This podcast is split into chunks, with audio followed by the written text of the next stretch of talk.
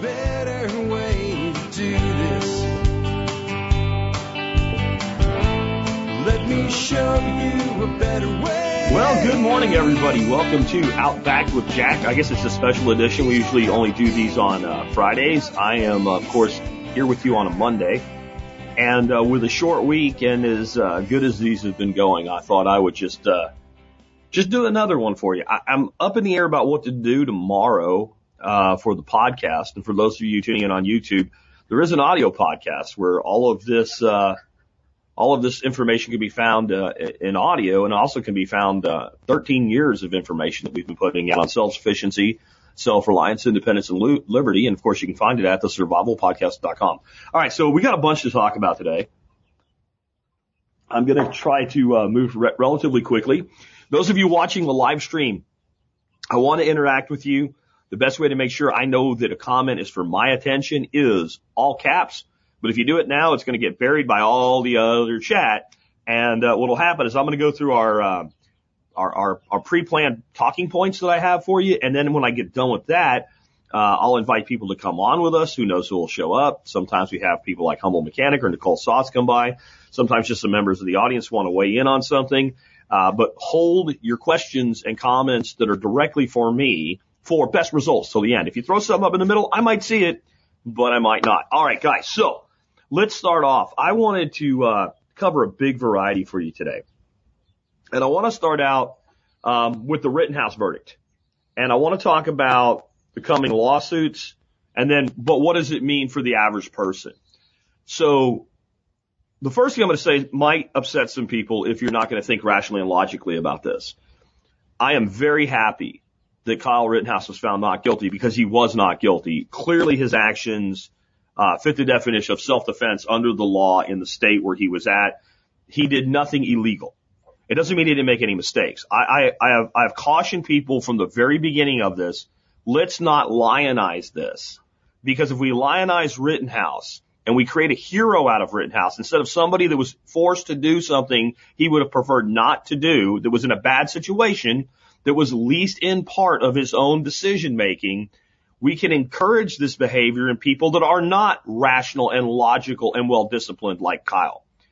The biggest compliment I can give Kyle in this whole thing is the night of the shooting, the discipline with which he defended himself. Um, I think most police officers put in that situation would not only have used lethal force, they would have probably harmed bystanders. And where you saw this at the, the highest level was the last individual he shot, the guy he blew a Coke can size hole in his arm. If you've seen the unedited video, it's pretty impressive what a, what a, what a 223 round can do to a bicep. And a guy that was pretty deserving of it. As soon as he does that, there's another guy charging at him he trains the weapon on that guy. Now he's just been through all this shit. He's had people screaming at him, kicking him, hitting him with skateboards, saying, get him, kill him, kill him, kill him, get him, right? All that's going on. You got to think of the adrenaline on that. And when that guy puts his hands up, he does not fire.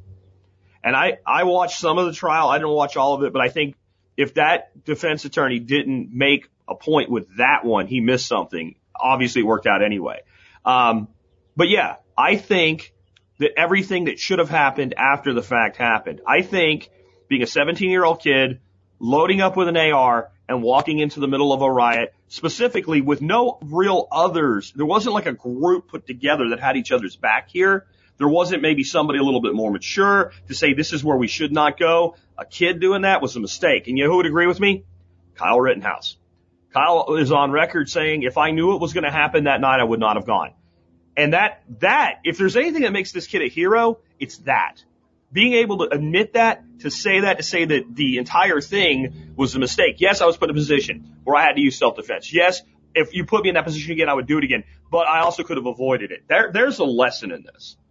Now, what does it mean though? I see a lot of people saying like, they're actually like this, they're acting like this was an election result, right? Like the tide's turning. I do think the tide's turning. Maybe we'll talk about that, but it has nothing to do with this.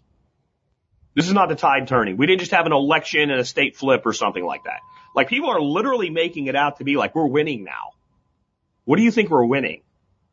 A kid has to live for the rest of his life with the fact that he took two lives and severely injured a third person. And even though I think most of us agree that those three people were kind of the scum of the earth, you, you still took a life. and that life now has no possibility of redemption. And it's the last thing that you want to do. But regardless of your opinion of that, what it means for you is absolutely nothing. Nothing's changed. Your life will not get any better because Kyle Rittenhouse was found not guilty.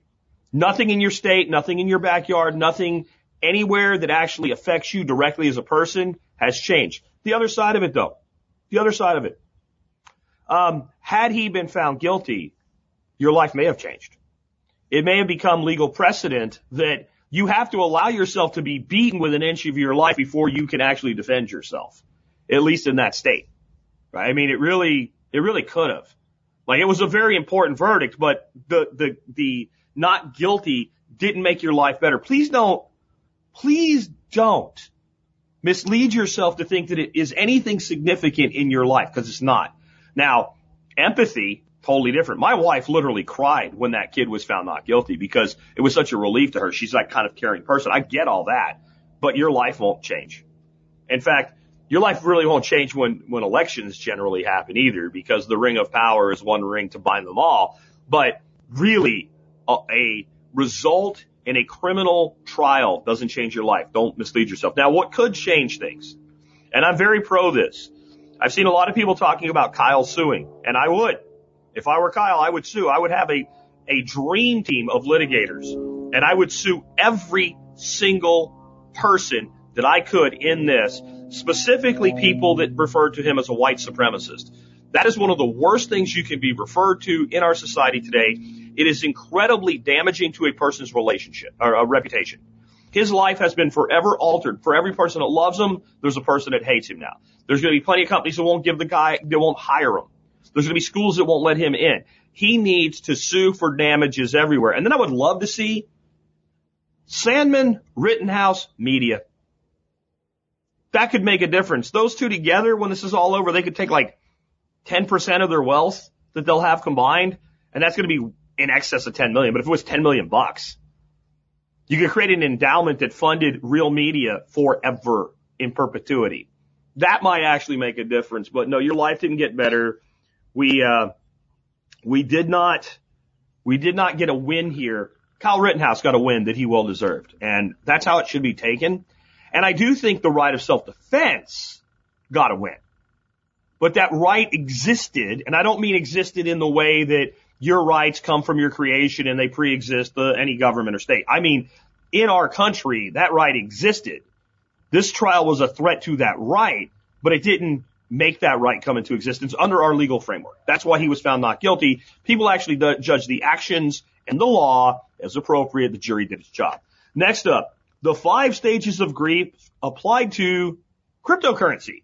I just realized this, and it's one of those things like I, I fancy myself being kind of like the guy at pattern recognition, like, like pattern recognition through the roof. I see patterns everywhere. It makes me a curmudgeon.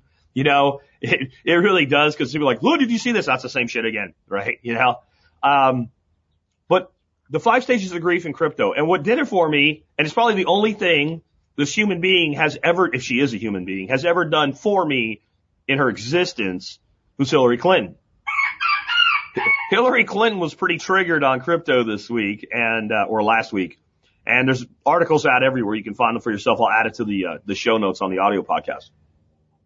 She said Bitcoin can destroy nations. Bitcoin can destroy nations. It could lead to the complete destabilization of modern nations. Triggered much, Hillary? Anybody else here thinking, well, that's the plan, baby, right? In the words of Jimmy Buffett when he was talking about uh, Purple Passion. He said, like, the girl you're with can't even taste the, taste the, like, I can't even taste the alcohol. He said, that's the plan, baby. Right? Like, that's the plan. Yes. The destabilization of nation states, at least to the point where either, you know, if they're not going to, if we're not going to move into a stateless society, which is multi-generational thinking, big time, um, at least to the point where they're weakened such that they don't have the control over people that reside within them that they do today, which is way past tyranny. If you don't think you live in a tyranny, I'm sorry you don't understand reality. Uh, you have Stockholm syndrome or something like that. But Bitcoin is the biggest thing to weaken the nation state because it's the biggest thing that's ever come into existence to weaken the central banks. If you want control of a society, it is first and foremost paramount that you control their money.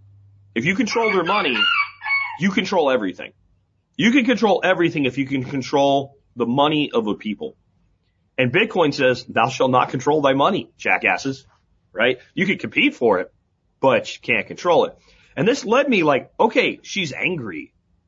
She's angry. She was part of the group, by the way, from what I could see in the very beginning that was in stage, she stayed in stage one a long time. Stage one of the five stages of grief, we all know what it is. Denial. We've seen denial. We've seen denial on all sides. We've seen, you know, Goldman Sachs kind of move toward understanding, hey, this is new reality. But in the beginning, it's worthless. It's useless. Fed chair. It's worthless. It's useless. It doesn't mean anything. Peter Schiff is clinging to that one ring of gold, man, like Gollum. Like he is staying in denial in perpetuity. Funny thing about Peter Schiff, do you know that they sell gold? That Peter Schiff sells gold? Do you know they accept Bitcoin for gold? Funny that. Now maybe they're converting immediately to cash or, or something. I don't know, but they, they may not be either. That's an interesting little tidbit right there. But then what comes after anger? So you got the Hillary Clintons of the world now. It's going to destroy the nation states, whatever, right? So what comes next? What comes next? Bargaining. I saw that, I saw that last week too. So we all know that El Salvador has adopted Bitcoin as legal tender. And the banks in El Salvador came out and made a statement. We can coexist with Bitcoin. That's bargaining. Now, bargaining doesn't always completely fail, but the way I took the statement when I read about it was that they think, um, that they believe that when they say that, that life for them can pretty much continue as it always has right? So Bitcoin will be its own thing and we'll still be the banking system. We'll still have as much power, authority, control, etc. Um, I think that might be more true in the United States with our banking system and the central banks. Because in the United States, as long as you have an ID card, if you want a bank account, you can get one. It's really easy. I think it's going to be harder on the banks in countries like El Salvador. You know, a huge portion of the El Salvadoran population has been denied a bank account for a very, very, very, very, very long time, like ever. Right? So now you're in El Salvador and you download something like Strike or another Lightning wallet or uh, the the national uh, Lightning app or something like that. And all of a sudden you have all the features that you really need in a bank. You can actually walk from one place to another without having money on you, dollars on you to have yourself feel like robbed. Um, you actually have that security. Uh, you can take payments immediately. You can convert them immediately and you can make payments instantly. Like those are major things that we use banks for. Do you, do you really think you're going to be like, you know what? Let me give the banking industry another try. Let's give them another shot. I mean, I know they shit on me for the like my whole life. I know that I, my parents, my kids, like none of us could even qualify for a bank account in El Salvador. But yeah, let's let's let's see if we can still uh, work with them. Or do you think you might have a little bit of a negative sentiment there? So they're bargaining. And I mean, if you think about it, why do you have a bank account? Right? You have a bank account so you can get paid so you can make payments, right? And so you have security for your money and so you can borrow money. I mean, that's what banks do, right? For the average person, they loan you money. We have DeFi for that. You get paid.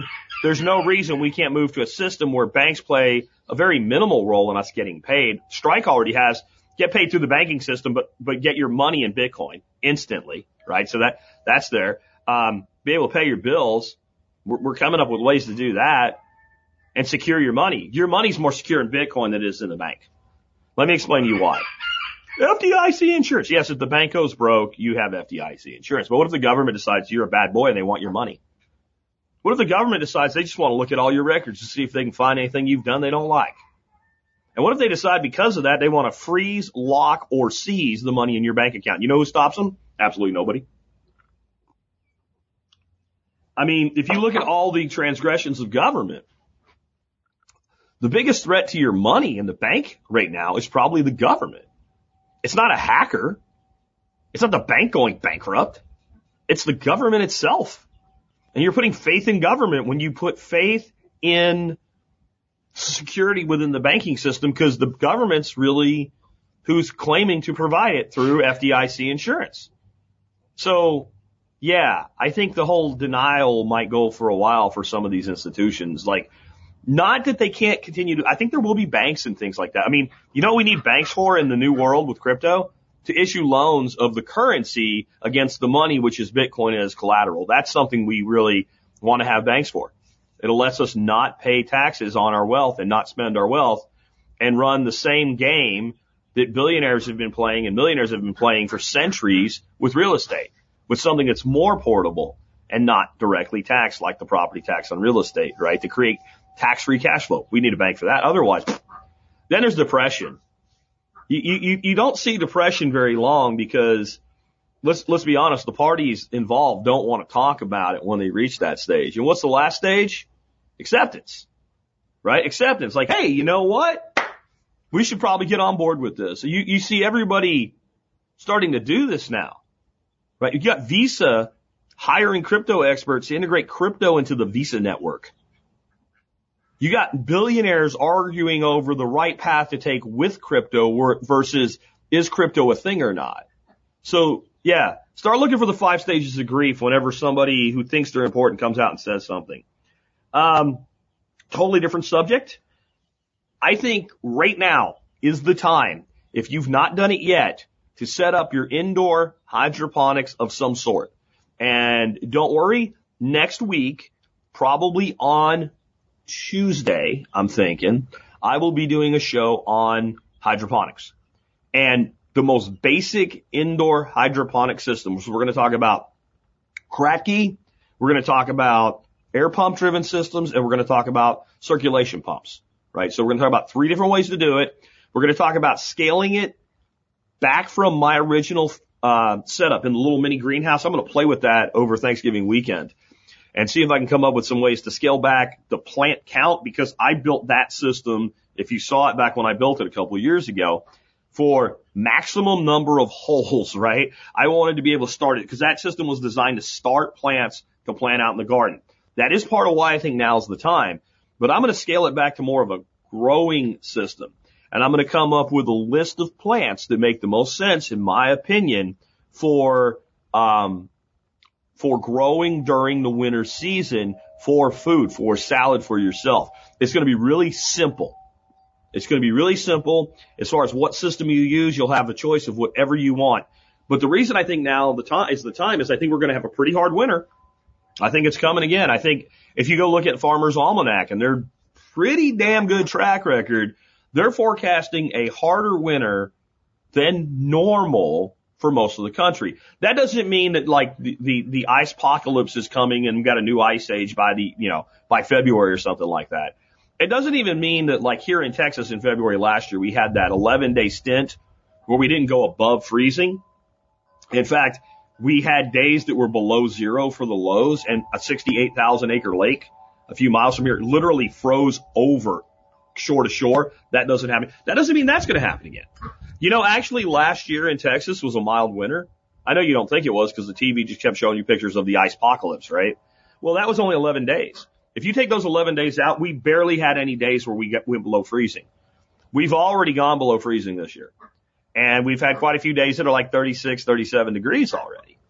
So when I say a colder winter, I mean more consistently cold throughout the winter this year. So that's another reason to want to have some fresh veg that you're producing uh, for your nutrition in your home, and then to have kind of that safeguard of being able to use that because those systems are great for starting plants so that you can maybe hold back a little longer before setting out some of your plants in the spring this year because I'm thinking you might have to if you're going to be gardening. So, and we'll be talking more about that next week and I just want to kind of prime the pump with that one and uh, how it's going to be a little bit different this time around. Um, then I found this interesting. We, I think we should, in, in shows like this with a variety topic, when something is dominating our life the way that the, the COVID's pandemic is, I think we should at least talk about anything that's new in it, uh, at least one point. The most interesting thing and uh, disturbing thing that I I heard over the last week, and boy, that was a lot of competition in that one. Was you know some people that like just want to know what's in the what's in the jabs, what's in there.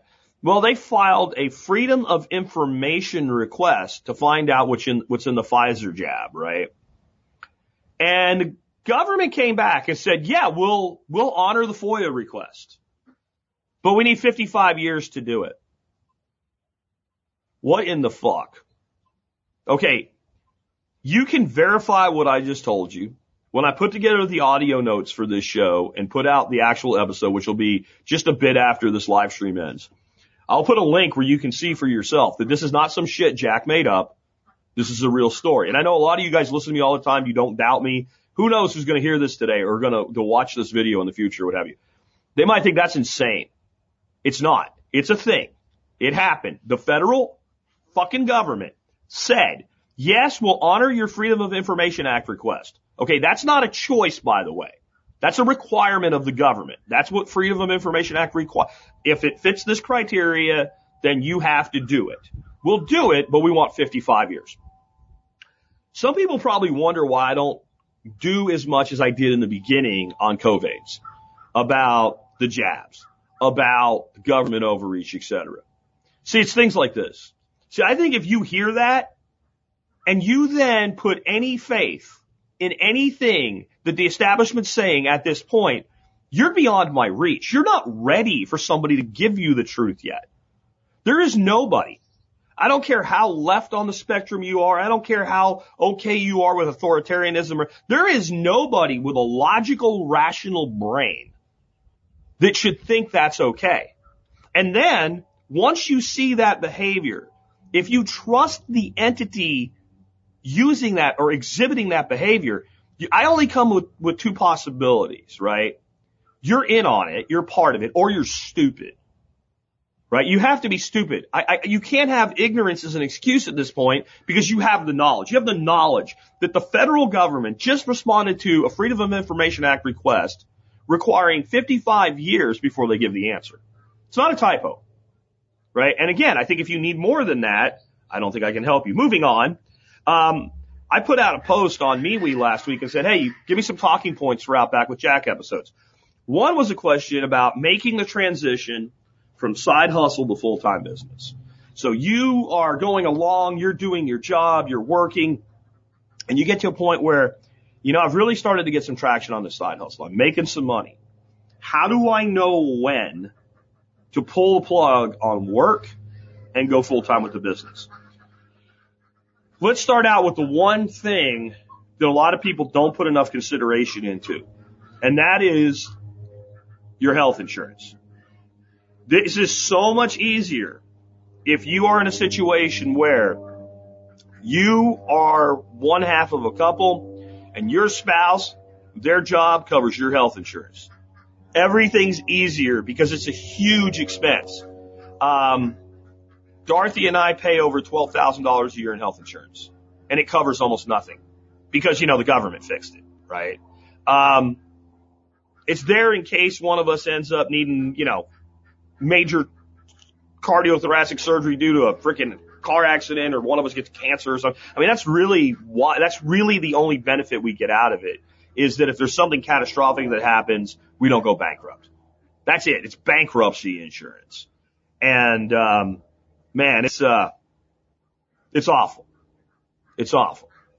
And so you have to factor that cost and you, you can't not factor that cost. The other cost you have to factor is paying your own social security. Now you can shelter a lot of your own SSI by setting up the right type of entity, corporation, and then paying yourself a salary and then paying yourself the balance as basically a corporate owner as a distribution because that's not subject to SSI. But you can't, you have to pay yourself a reasonable salary. So now you go from half the cost of SSI to the full cost. Now that does change things a little bit because it also comes out of the expense side of the equation. So it reduces your federal income tax, but it's not a dollar for dollar reduction. So those things need to go into your budget and they need to go in Excel and you need to balance that and understand, hey, am I going to actually be able to afford to live this way? The other side, there's nothing, and I mean nothing, that leads to adaptation and solutions like not having a choice. When you pull the plug and you take the jump and you make the leap, somehow, as long as it's a legitimate business with legitimate income at that point, most people figure out how to make it work. And they do grow it larger, and that's always the balancing point, right? Like, if I'm going to take this to the next level, then I need to spend all my time on it, not 20, 25 hours a week. I agree, But when you're asking me this, you're asking me to tell you what to do in your life. And man, I'm not comfortable like making you comfortable making a decision because Jack said so. Like just do it, right? Like, oh man. There are people that if you know every single aspect of what's going to happen, yeah, that's, that's where you're at. You're at a point you either do it or you don't. There are people where maybe four or five more months makes sense. And I think that if you are in a position where you're not sure about making ends meet, do this experiment for me. For a month or two, take all the money coming into the business, which you should be doing most of the time anyway while it's a side hustle, and spend none of it on any of your expenses or any of your wants. The only, only place that money can go that's acceptable in this situation, if you're looking to transition, there's, you know, if you're paying off debt with it, okay, you're not looking to transition, you look to pay off debt, then we look to transition, right? So if we've got our debt in line, we'll have full-time income, side hustle income. That side income gets stacked. Cash, Bitcoin, I don't care how you stack it, stack it. Stack it for two, three months. Build up a cash reserve. See if you can do it. Then if you really want to be sure, invert it. Start stacking the salary and try to live off the income. And if you're like, but, but, you know, I don't know that I can do that because I haven't grown it yet, but you won't have grown it yet. Try for a month. See how much deficit there is. Try it. And if there's a deficit, do it another month. And if you can reduce that deficit to zero, you now have a slush fund and you know you can do it. And now you can transition. There's other ways to transition. You can you know, speak to your, your place of employment about going to a four day work week. That gives you another day to work on your own shit, right? That, that, that's another thing that you can look at doing. And let me tell you why. This is a kind of a side note in this. If you want a raise, if you want a promotion, if you want to negotiate terms like working from home a couple days a week, if you want anything from your employer that is reasonable to ask for, right? If you make 30 grand a year and you want $90,000 a year without doing anything more than you're doing now, no, that's not reasonable. But if it's reasonable, if you've been there a long time, you've been subject to 3% raises and you've done a great job and you've advanced and you should be paid better than you are right now. And you're actually important to the company. There has never been a better time in history than right now to go in to your boss, your supervisor, whoever you report to and say, I would like to have a discussion about the following bullet points. And I don't want to do it right now. Let's set a time when we can spend half an hour together and there's some things that I would like to discuss about my future at this company. There's never been a better time. Do you know why? Because people can't find anybody. For the first time in my adult life, the average, not the exceptional, the average employee has the higher hand in the negotiation. Ever. It's not going to stay that way forever, guys. If you are due a raise, go ask for it. Are they going to say? No? Okay, fine. Maybe you go look for something else. Maybe you, you just accept they can't give you a raise, whatever it is. But I'll tell you what they're not going to do. They're never going to fire you for asking for a raise unless you're a dick about it. Like, if I don't get a raise, I'm going to quit. Well, then you might get sent packing. But there's never been a better time. We were out at a home something. It was called Dorothy wanted a new Christmas tree. I took her out and got her one. And uh, our old tree is like 15 years old. I'm like, yeah, okay, it's time. And I stood in line forever with that flipping tree, man like for, it was like this line that went forever. And when I finally got up to where the registers were, they had three people, stores packed, they had three people running registers. They had signs everywhere. We will interview you and hire you today. I don't think you might not want to work in a retail establishment or something, but how desperate are you?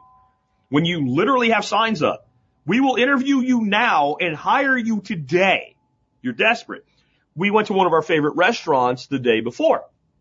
Talked to the manager. He came out. He knows us. You know, we go there a lot and he comes out, we're talking, we're talking about, you know, what are the opportunities in the restaurant industry right now? It's like in Texas, they're through the roof. We can't get anybody. You know what they're paying dishwashers? $15 an hour to wash dishes.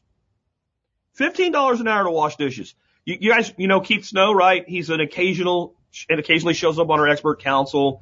Um, pretty good chef. He's chefed at some of the like really high end, like Michelin star level restaurants. Do you know how he got his start?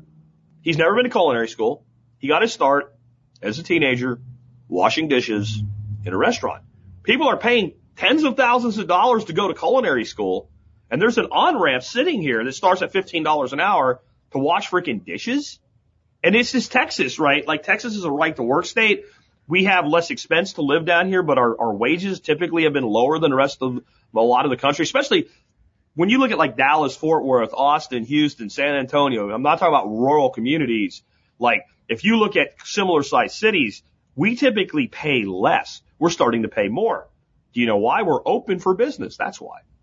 There's tremendous opportunity. Don't let it pass you up, guys. Go out, talk to your employers, get what you want from them now. Do it respectfully and professionally. Maybe we should do a show next week on how to do that. But really, like, go in, state clearly what you want, clearly why it's a benefit to you and them both, and don't make it a demand.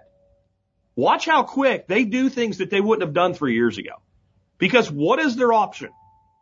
And this is part of why the tide's turning and we're winning as well because people are like, I'm not getting it. I'm not getting the jab. We're going to fire you. Go ahead. Fire me. There's a point where the numbers stop working. You can't find anybody to work now anyway. You're going to fire people for not being jabbed and all the people that don't have jobs that want a job are not having jobs because they refuse to be jabbed. Your company's going to go out of business. You're going to go bankrupt. There's a big tide turning. I don't think I have it in my uh, bullet points, so I'll, I'll hit it here real quick. Austria and some other place just said we're locking down everybody that doesn't have the jab, and they're pretty much locking down the whole country, but they're like double locking down the non-jab. And they said the police and the military are going to go out and they're going to put down any protests. So the police are like, you know what? Fuck you. We're done. So like the Austrian police literally joined the protest and there's photos out today where it looks like, it looks like millions of people to me in the street. Like it's as far as like you put a wide angle lens on a drone or up in a helicopter and you get as far up back as you can and you can't see the ends of the crowds. Like they get cut off around buildings and streets and stuff before you see the end of it. The tide is turning and that sucks. Does anybody know where that's from? Dickie Roberts. Was a pretty good little film when you were able to make comedy that was actually comedy out of Hollywood. Uh, good one to watch with your kids, by the way. Dickie Roberts Child Star. Go look at that one. A lot of little cameos in that. All right. I also had a question about cooking venison without ruining it. And I phrased it in my bullet points, how to cook venison without making it taste like bad liver. I'm going to explain to you why people cook venison and make it taste like shit. Very, very simple. They treat it differently than you would treat a good piece of beef. Like it's some sort of magic red meat that must be obliterated when you cook it because it's from a deer and bad things might be in it. Right? So most of you don't sin against red meat. So when you get yourself like a ribeye or a strip steak or a porterhouse or a fillet, you do not go and cook that thing till it's gray all the way through, do you? No, you don't do that. You at least, for the love of God, leave a little pink in it, right? Most of us, we like it kind of reddish, right? Like a little bit of juice going on and everything. And beef has a lot more fat in it than deer does, than venison does. So venison really could be an elk, it could be a, a deer, it could be uh, like a sika deer or a fallow deer, like anything in that whole species profile. It, it pretty much ends up being the same way. You're just never going to have the amount of specifically of intramuscular fat. Even a really fatty deer tends to have like tallow all over the outside of the muscle, not running much through the muscle. So it's easy to dry out. So all you have to do to stop ruining your deer meat is cook it like steak if you don't ruin steak. If you don't ruin steak and you cook your venison like steak, you won't ruin your venison. Now, there are certain roasts and like, you know, tougher cuts like, uh, like the hocks, like the bot, you know, the hocks, like I love, I always save the hocks off my venison, uh, and cook them kind of like osso busco, where it's slow cooking, that long duration, developing a flavor that works. But when it comes to like your back straps, your basic steaks, your chops, etc., just cook it like what it is. Delicious red meat and don't overcook it and it'll be fine. I promise you. It's okay to eat rare venison. And those of you that are worried about this uh, chronic wasting disease, it's a prion based disease. The temperature you have to heat prions at to render them inert so that they can't infect another living being is something like 650 degrees. Cooking your venison well done will have no effect on that whatsoever. And I remind you, there's never been an instance of that disease infecting a human being. You're probably more likely to kill yourself by slipping in the bathtub tonight than you are to get a prion based disease from venison. And again, ruining your venison will not do anything to prevent it anyway. We've been eating venison as a species for as long as we could figure out how to make a venison dead. And I guarantee you that our forefathers were not well done cooking their venison because it sucks that way. And that's why it tastes like bad liver and that's why you shouldn't do it. All right. I want to talk real quick because everybody's like gasping and clutching pearls over the crypto issue that's in the infrastructure bill. And I want to talk about why it'll probably be fixed and why it's not as bad as it seems anyway. So if you notice all the bad press around this, it's angled in this way. Could be interpreted as. Could be interpreted as. So what this bill has in it is this, it, it's the, there's a lot of shit in it to help capture what they consider people ripping them off by not paying taxes. Like looking into your bank accounts and stuff like that, right? Uh, increasing the number of IRS agents, et cetera. And all of this is so they can go to the CBO, which is the Congressional Budget Office, and say, hey, look, we paid for this. Of course, the CBO said, no, you didn't. And then they said, yes, we did. And they passed it anyway, right? But it was to try to create the illusion that they paid for it.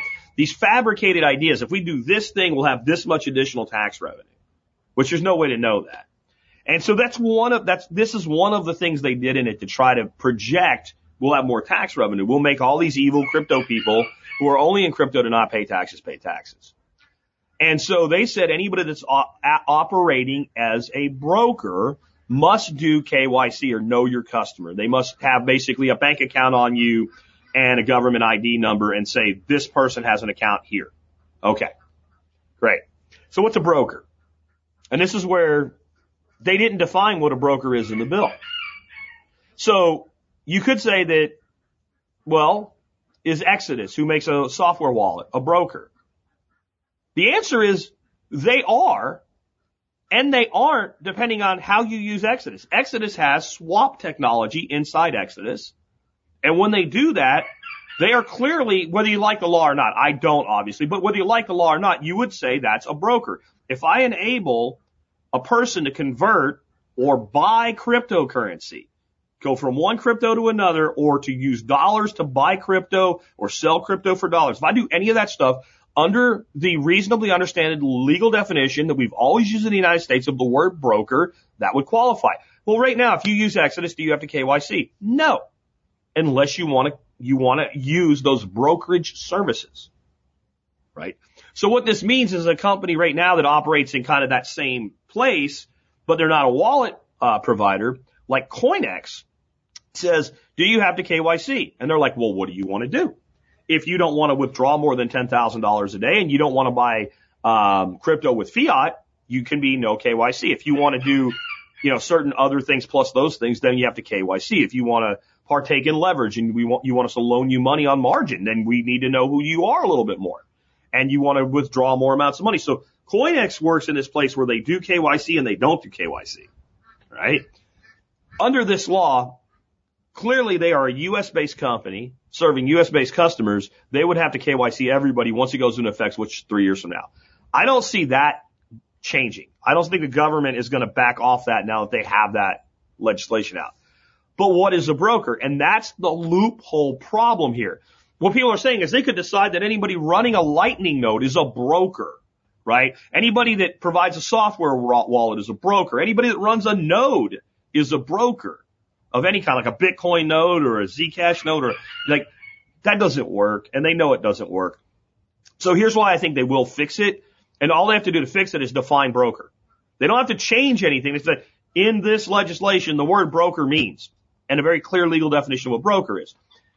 Ted Cruz and what's his name? Um, the guy that was banging a Chinese spy, the Democrat, uh, Swalwell. They co-sponsored legislation. They co-support legislation to fix this. I don't know if you get more bipartisan than that. The crypto people are lobbying heavily now and they're building up their presence on K Street. That's what actually gets things done. So when you got people that divergent from each other on the same page, you know, this isn't even like as divergent as they are. Like you can understand certain places where like Ron Paul and Bernie Sanders would kind of agree with each other, right? Like that actually is a thing. I know it seems hard to believe when the, like Bernie's a hardcore socialist and Paul's a, a hardcore libertarian. But it comes to certain things about the way that companies shouldn't should not be treated, like and be given these special privileges, they actually agree. And you can see that symbiosis. Swalwell and Cruz. That's as oil and water as it gets. So I think they'll fix this. And even if they didn't, the first thing that would happen is would the government even try to say, you know, a wallet provider is a broker and they need to do KYC on everybody that owns that wallet? If they did, then there'd be a court battle. This would not be something that would just be a slam dunk, we can find you type thing. Um, and I think we're also going to go swing hugely to the right in 2022 and probably 2024. And so for crypto, that's good. You know, I don't play the political ass clown circus game, but for crypto, that is a good thing. The right tends to be a little more friendly to crypto than the left. The other thing is, I guarantee you that one of the things lobbyists are going to do is get more and more of these ass clown senators and Congress clowns into owning crypto. And once they own crypto, they'll defend the ability to own crypto. That's just going to be the way it is. Um, I also had somebody ask about getting ready for winter with backup heating options. I should probably do a whole show on that. Um, you see I got the, the heater going behind me here today. It's kind of chilly outside today. I think your, uh, like your big buddy heater with a grill tank adapter is probably your easiest bang for the buck, fastest way to be able to provide heat for yourself if your power goes out. And that's something I rec, I, I have that on my TSPAZ site where people can go and see all my reviews. Um, I highly recommend it. And I think it's probably the easiest for the most people. If you have access to kerosene, like it's pretty hard to find Karo around here, but if you have reasonable access to kerosene, kerosene heaters are even better. They're more efficient. The dollar for dollar, the, how long they last for like spending 50 bucks in fuel is, is longer. Uh, they are safe if you use them properly. And I have one that I recommend at TSPAZ as well. That's tspaz.com. That's where I do all my reviews and recommendations. And you can always help the show by doing your shopping there, by the way, no matter what you buy. Um, you don't even have to buy something I recommend. You just start there. And I'll have a TSPAZ item for you in a little bit that's on sale today. But those are kind of your two places to start. The number one thing you can do if your home is laid out accordingly and if you have enough cold weather for it to be justified. And if the government has not so interfered yet that it makes it all but prohibitive to have one, it's a wood stove. Wood is abundant. It's available. There's so much of it. If you put a little bit effort throughout a year into storing up wood, even just a plain Jane old wood stove, you're done. Um, we had one here and I actually got rid of it. I got rid of it because it was very inconvenient where it was located in the home and there's not really a good convenient place in there for a, a wood stove to exist. And we live in Texas where even when we had, you know, that, that cold episode last year, we just don't have the long duration cold. And my house is very well designed on solar aspect.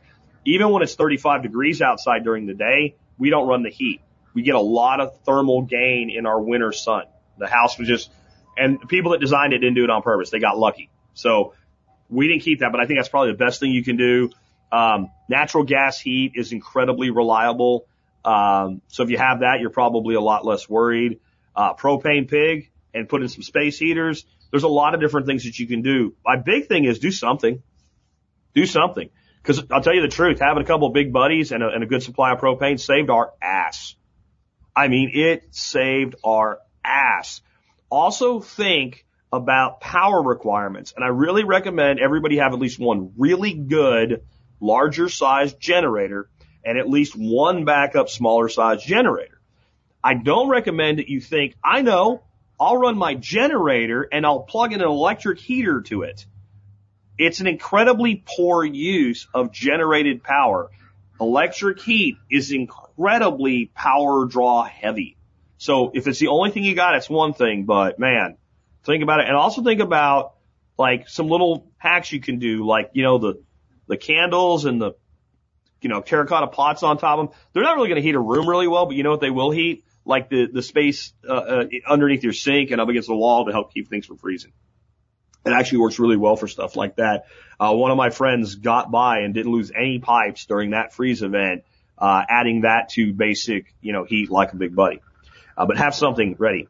Uh, I also had somebody ask me about unions and the problems unions cause versus the opportunities they create. So I think he was like in a pipe fitters union or something like that. He said, you know, I think my profession is going to be around for a long time. Like being able to go into a building and repair or install pipes That's not something we're going to automate anytime soon. I agree.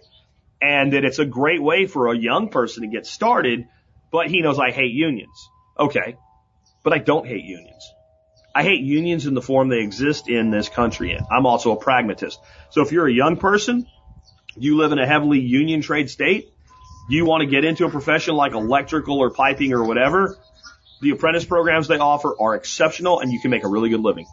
And you can develop a skill in a trade and even if you move to somewhere where it's not heavily union, that skill in trade transfers and you can, you can apply it there. I don't have anything against that aspect of what unions do.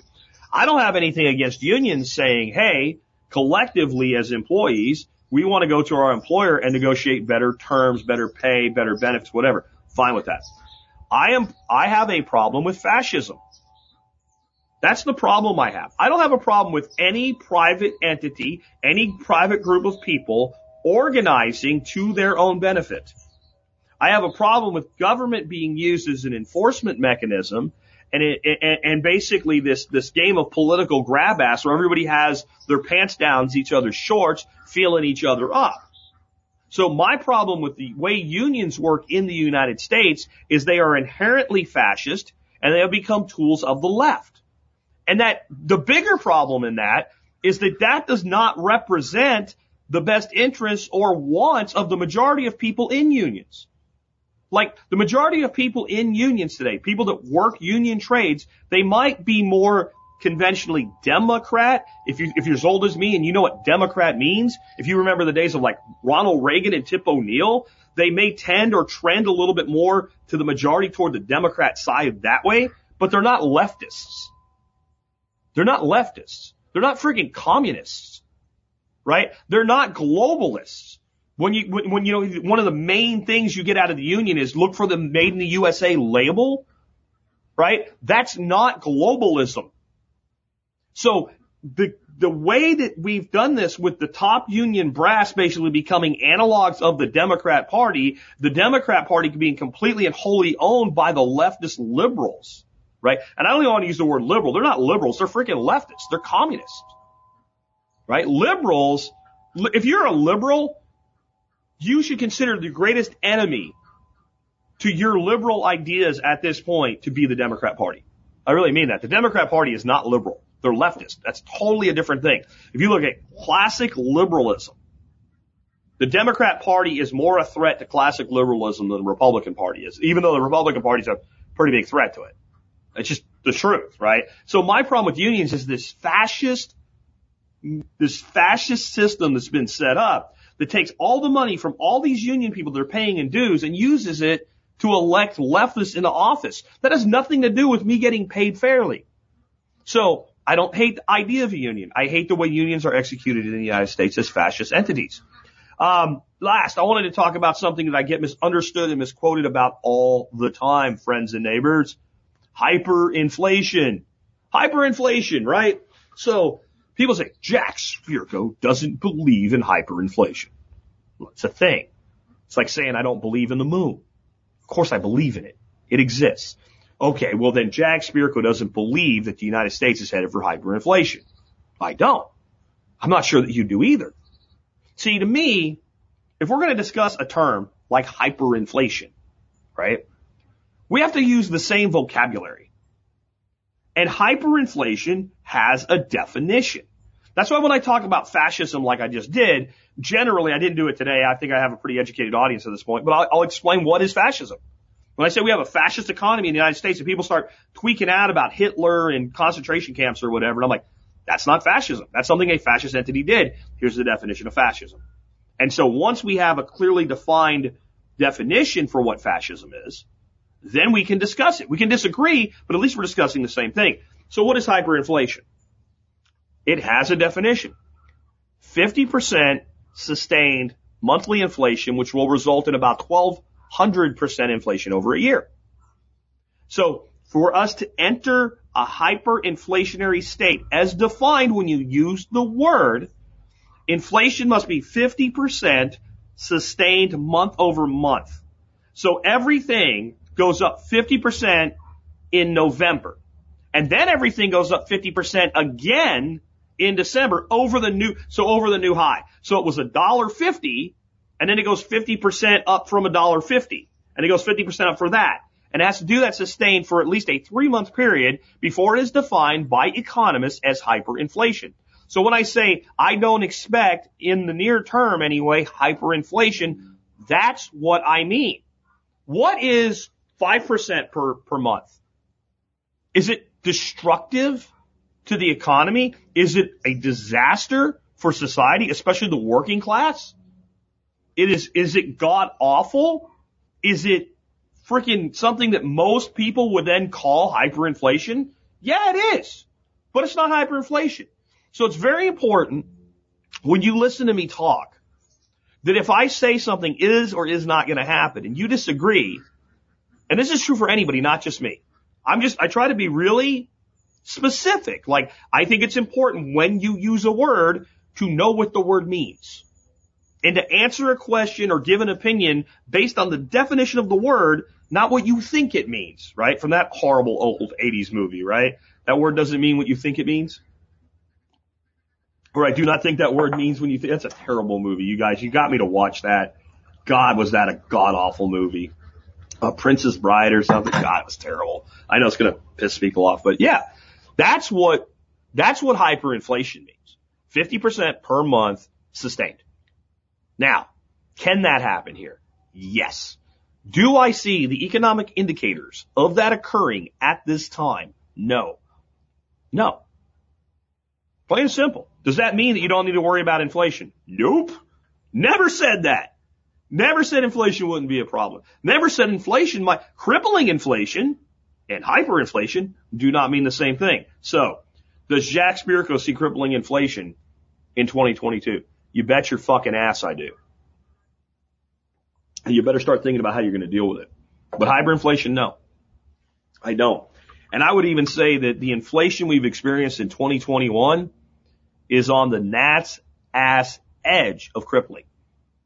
It took us to the brink of total crippling of the economy, but we didn't quite go over the edge yet. And crippled? What does that mean? That means it cannot function as we expect it to function. It doesn't mean it's all gone. There's nothing left of it. I think that the real building back, right? You know, oh, think about this, right? I, I, I thought about this recently, like build back better, right? Like Biden's thing. You know what build means? To make something. You know what back? You know, synonym for uh, back? Again. Better. Well, better than it is. That'd be great, wouldn't it? Make again great. You're running for office as president of the United States. You come up with Build Back Better. You're running against a guy that says Make America Great Again. The Democrats can't do anything without stealing shit. They even stole Trump's freaking stupid slogan, MAGA. BBB is MAGA, man. Build back better, make great again. Sorry, it is. But, uh, I don't know, with that, let's go ahead and, uh, I'll throw it out now, uh, for questions and comments. I'm going to drop an invite link in. Please only use the invite like link if you know what you want to say and you have good audio and video and want to come on with me for a bit here. And we don't need people to do it, but if you want to, I'll at least throw that out and make it available. And, uh, I, uh, I hope you guys are enjoying this, uh, the, the, these, these formats. This is like, I feel when I do these shows like this that it's a lot like when I was in my car. Like it's completely on the fly. All I have are bullet points and I have to just roll, man. I, since it's live, I can't slow down. I can't hit pause. I can't fact check something. Like I got to have my shit together, and I kind of like that. Uh, first question that came in. Let me. Uh, Stan says, "How do you like your Start Nine Embassy?" Interesting story.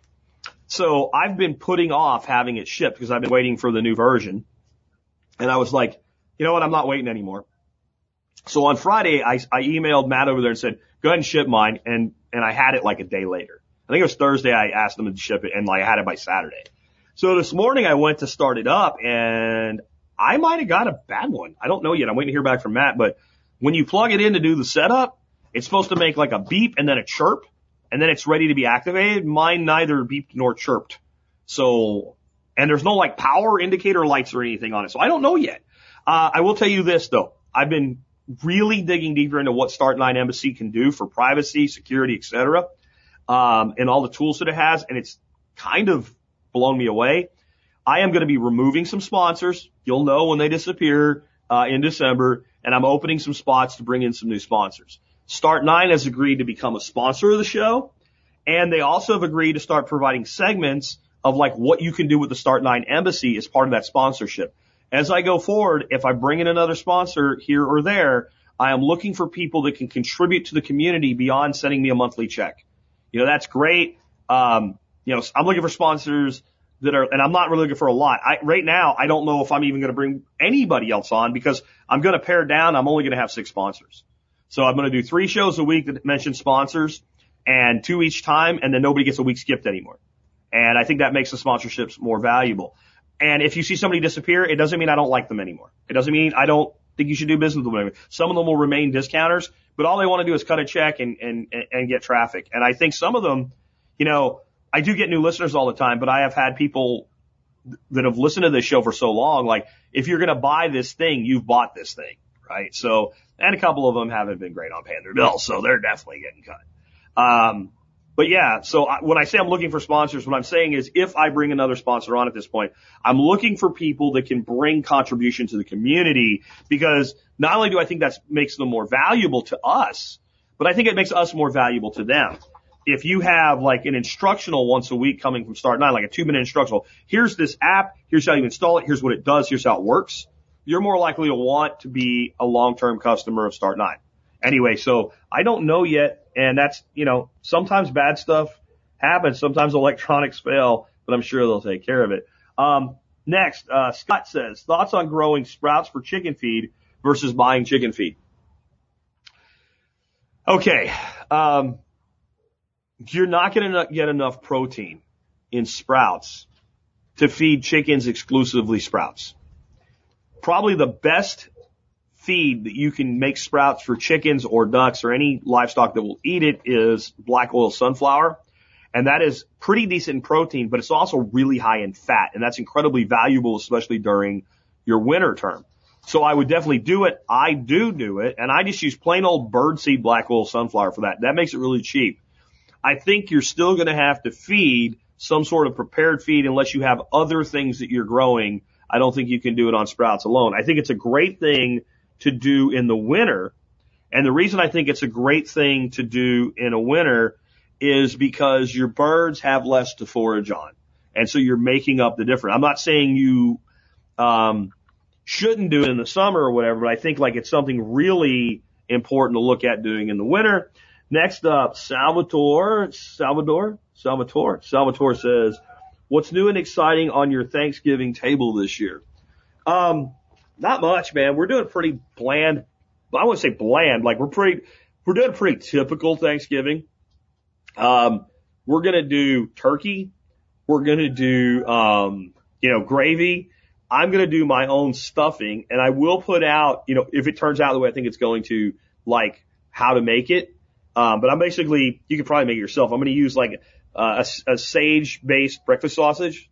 Uh, I'm going to use chopped pecans maybe put some egg in it as a binder and celery and onion. And I'm going to make basically, uh, stuffing that's keto. And that'll be highly keto. And I'll make regular stuffing because the fam likes it and whatever. And I'm going to eat a little bit of regular stuffing. And I'm going to eat a little bit of mashed potatoes. And I'm going to eat some very high carb gravy.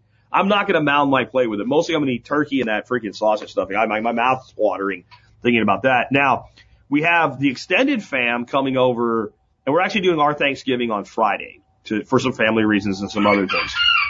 But we're having like the extended fam come over Friday evening and I'm thinking about throwing down with something a little different for them, you know? We have an awful lot of shark steak in the, uh, freezer. Maybe I'll make some shark steaks, just let people try shark steak or something like that. I, I don't know, but we're going to be pretty, pretty mundane and boring. I'm actually thinking like many years ago, uh, Chef Keith Snow did a uh, episode on how to cook basically your turkey for Thanksgiving right without screwing it up. And I'm thinking about running that as a rewind tomorrow, um, given a short week, and then of course we'll have the Thanksgiving special um, on uh, on on Wednesday, like we always do. Uh, what are some good conventional and unconventional ways of investing? Oh boy, is that an open-ended question? I don't know if I would have took it if I'd have read it before I clicked the link and, and made it show up in the video. Um, man, that there's no way I can answer that in just a segment. But I would say like conventional investing is generally investing in securities like stocks and ETFs and funds. You got to know what you're doing, and that that's been really good to me in the last two years. I'm just going to be honest. Like I've made a lot of money with conventional investing in the last couple of years. Uh, the stock market, you could have almost thrown a dart at the board and made money in the last two years with it. Uh, other than that, that big dip, right, when COVID started. And a lot of us threw money in when that dip happened because we knew they were going to put it on artificial life support. So, um, real estate's probably your best conventional investment though. I can't get into it today. It'll go too long. I got to wrap up soon. Um, but real estate has so many advantages. It's harder now because there's more competition for it. There's greater risk that the property itself will devalue during a correction. But in general, rental income from real estate and continuous refinancing of real property to, prov- to, to provide cash flow that somebody else is covering the debt on that has no tax consequences. It's probably the best conventional investment you can make. Unconventional, you know, I'm going to say Bitcoin. Bitcoin is the best unconventional for now investment that I think you can make with your money long term. If you're of the mindset that if there's a a big bear market and it, it drops really bad or something like that, that uh, you're going to be all right. Like this is not, I want the money next week. If you put Bitcoin, money into Bitcoin that you plan on spending next week or next month or even like next quarter, I think that's pretty foolish. It is a volatile asset, but it has a very clear long-term track record. Um, otherwise, the best thing you can invest in, in, in that really shouldn't be considered unconventional, but I consider it unconventional because people don't think this way. You and specifically cash flow based business. That's the best business or that's the best investment I've ever made is stopping to put my time and talent to work for others, put it to work for myself, and then investing in things that we, we think of as like necessities, but they're really investments if we do it right, like tools so that we can build things and, and, and accomplish our projects and things like that. Investing in your education, et cetera, like that really is priceless if you do it right.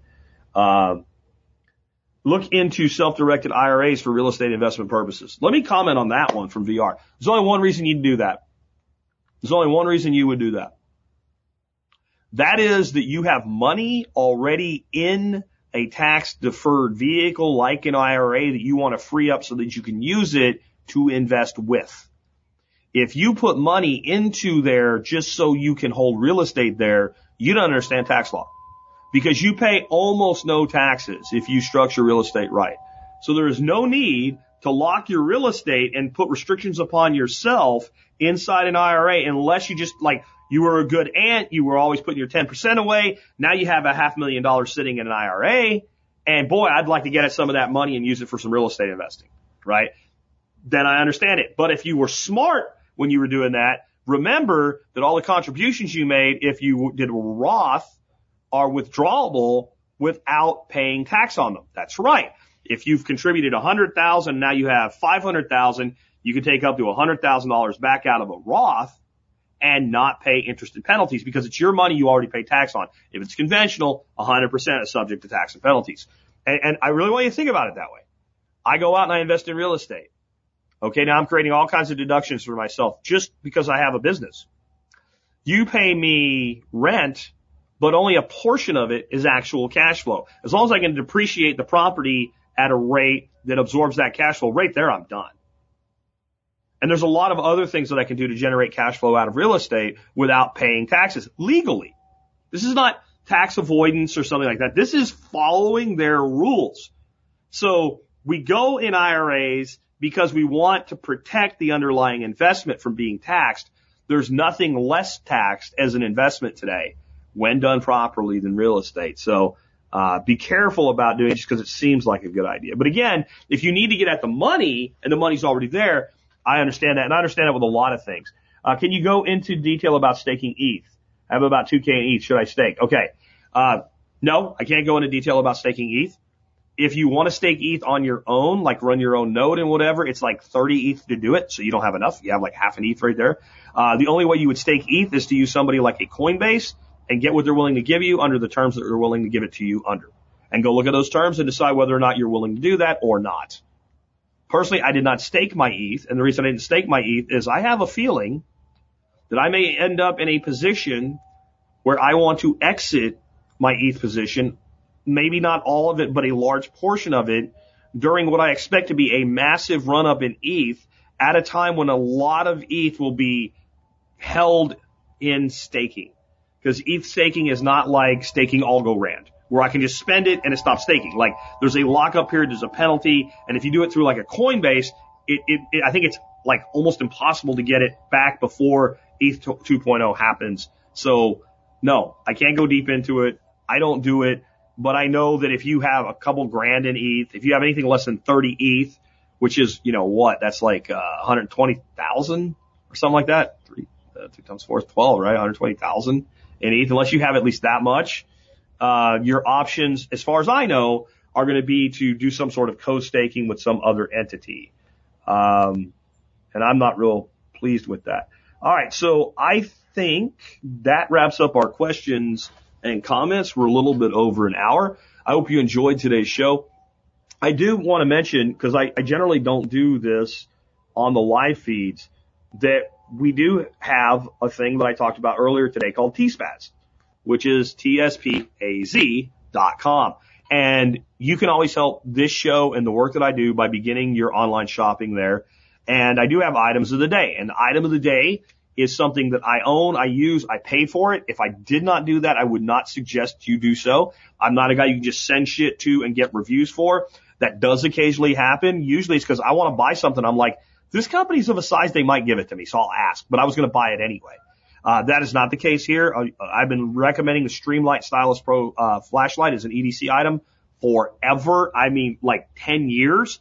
And a listener at one of my workshops came up to me a few years ago with the USB rechargeable version of the light. And I did a cost based analysis on it, like based on how long the rechargeable light uh, batteries work, how long does it take to pay for itself, and it pays itself back really, really quick. It's totally worth doing versus putting alkaline batteries in, having them wear out, throwing them away. And it'll run on alkaline batteries. So you're not giving up that ability if like your, your rechargeable dies or you don't have a place to recharge it right now, you can still drop in your, your alkaline batteries. Um, it's on sale today for 22% off. And you can find it and everything else I recommend at tspaz.com. So if you uh, like what I do and you want to support us, that's one way you can do it. You also become a member of my MSB. Go to the survivalpodcast.com forward slash members to learn more about that. And uh, that's a great program because if you become a member, you get a ton of discounts. You use the discounts, the membership more than pays for itself. You support me, and it doesn't really cost you any real hard money out of pocket. So I wanted to, to let you guys know that. And um, somebody here's Iowa Farm Boy said his question disappeared. I uh, I'll do one more. You guys want one more? Come on and uh, throw me throw me one or two more questions or comments. Uh, and I'm going to give Iowa Farm Boy first shot at it since uh, he's there bitching.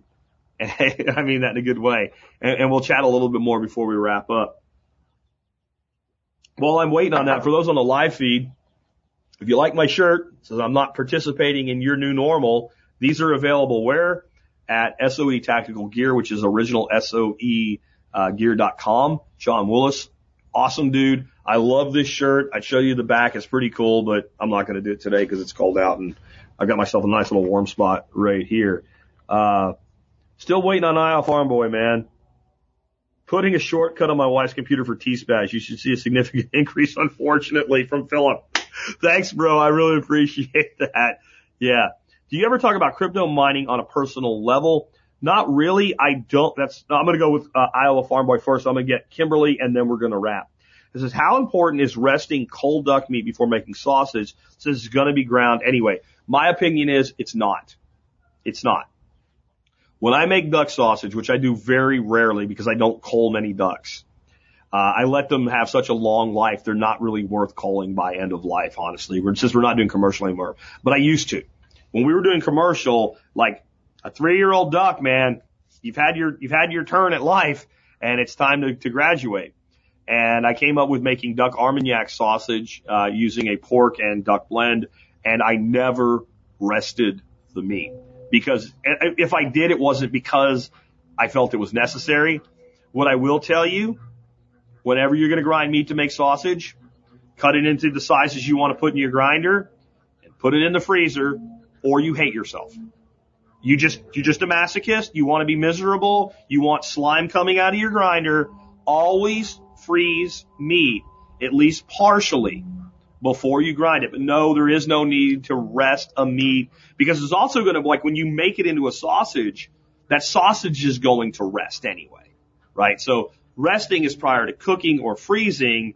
And I know I just said freezing. We're not freezing it into like solid frozen when you freeze your meat before it goes into a grinder, it should be the kind of thing where you, you pick it up and you push on it and it feels kind of frozen.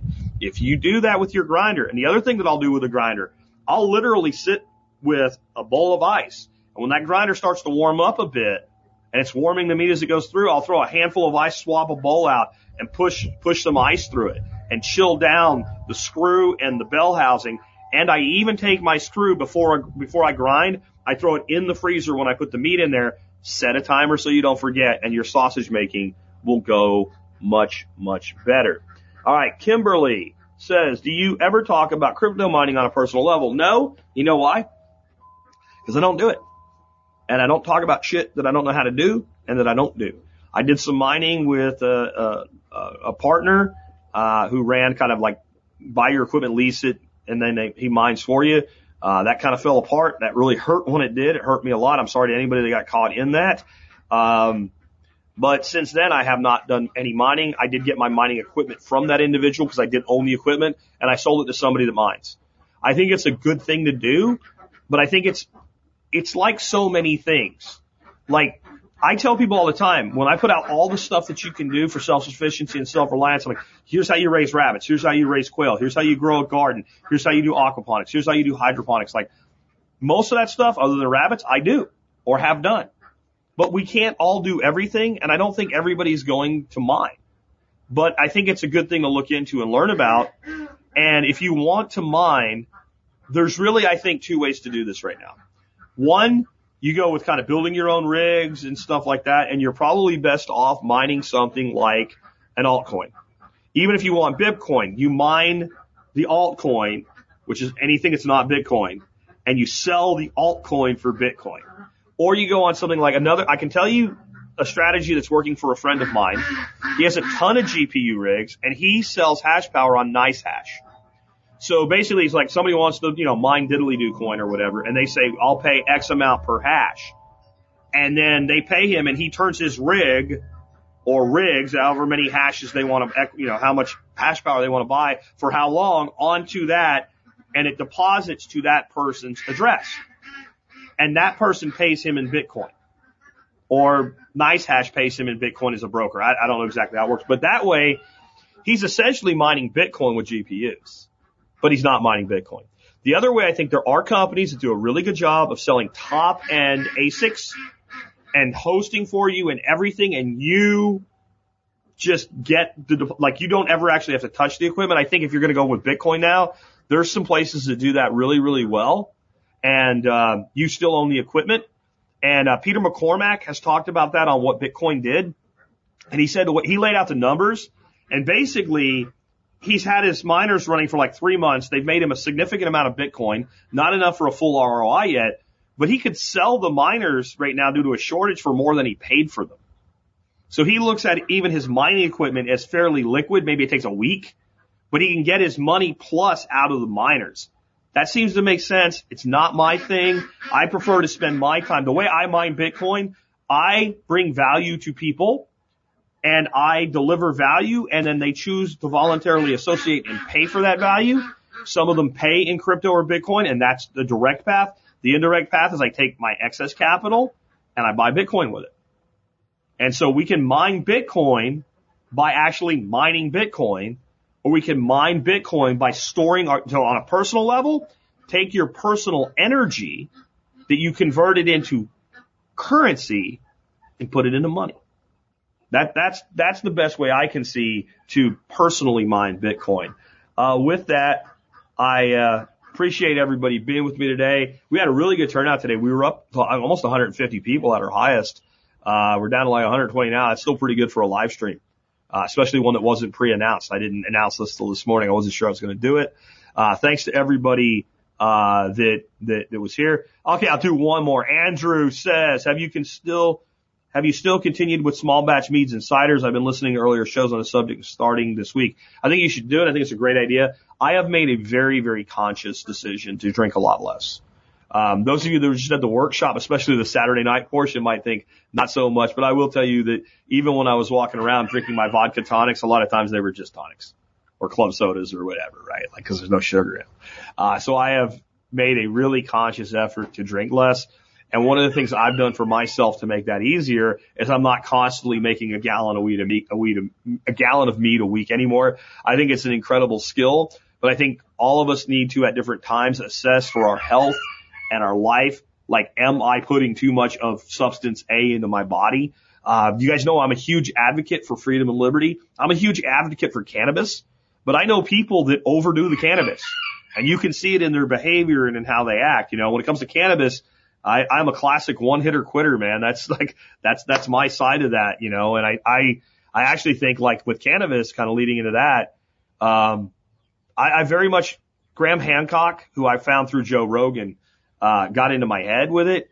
And he said, I don't think we should be using like, um, like cannabis or even like uh, some of the psychedelics like mushrooms or other hallucinogenics, DMT or what have you, ayahuasca as recreational things. That it's actually kind of a it, it, it's it's short selling the value they have in opening our minds and their ability to reflect and what have you. And uh, I don't I don't have anything against the person that wants to get stoned and just sit around and talk bullshit about the back of their hand or whatever. That's fine. But I have found it's a much more rewarding thing to have a drink or two and then contemplate things, maybe in a good discussion, or to have, you know, one or two hits of a substance the government says we're not supposed to have, and uh, then to think, and to, to remain clear-headed enough to actually allow that opening to be valuable, or to use medicinally. Like I find that if I one hitter quitter, uh, like 15 minutes before I go to sleep, I sleep really, really, really good, you know, and maybe I don't as well. And you know, I've actually uh, one of our our supporting vendors um, in the MSB, uh, brought a product to the, the workshop, totally legal product. It's CBD and CBN, I think, or C, something like that. It's two cannabinoids in an oil. And man, that's been a great sleep aid. And I think that we need to start looking at these substances less as a party thing and more as a medicinal or contemplative thing. And I think that includes alcohol. And that's not me on a soapbox. If you want to if you want to have a glass of mead every night or two, I don't care as long as it's not ruining your life. But I think we all need to think a little bit more about these substances. And I'll say one last thing on this. It's something that I had to come to terms with. Uh, I've been fairly well off financially for longer than TSP has been around, but I've also had a lot of obligations, right? Like I had to be places, I had to go places, I had to do things in order to earn that income when TSP became successful, it's it's almost like hitting like a celebrity status, not in like being that famous or anything, but having the freedom to destroy your life if you choose to. That's why I put part of why I put so much weight on. All of a sudden at 11:30, if you want to make a martini, there's nobody going to stop you, right? Like, and and you have the the means to acquire food and drink and other things that maybe you don't need to do in excess, and then you've lived your whole life with the belief this is how you celebrate and then all of a sudden you have unfettered access to it. And I think that if you look, a lot of people that, that kind of hit it and hit the stride and get this kind of freedom, they, they tend to do things that are detrimental to their health or their life or their relationships. And, you know, I never did anything that seriously jeopardized it long term, but I certainly put on weight when I knew how not to. I certainly consumed more alcohol than I should have. Um, and I certainly probably didn't destroy, but probably at least dinged a relationship or two. And uh, I think that the more we can do to rein that in and develop our self control, the less we need somebody else to do it for us. So not the soapbox or nothing, but I do hope you guys enjoyed that. Hope you enjoyed the entire thing. Thanks to everybody that hung out with us uh, for the entire uh, episode.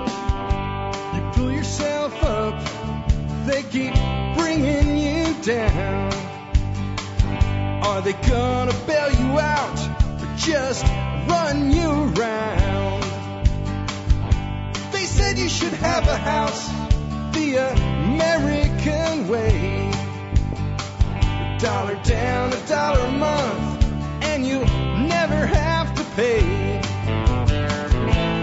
There's a better way to do this. show you a better way.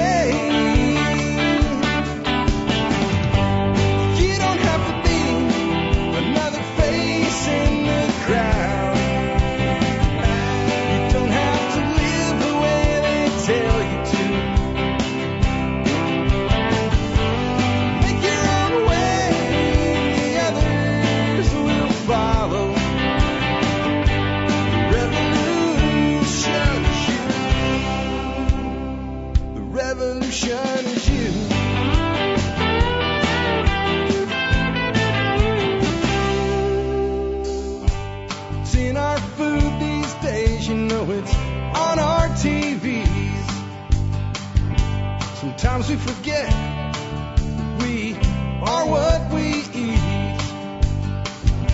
I don't know the answer. It's like there's nothing I can do. It's the price we pay, I guess, when we follow all the rules. There's a better way to do this. Let me show you a better way.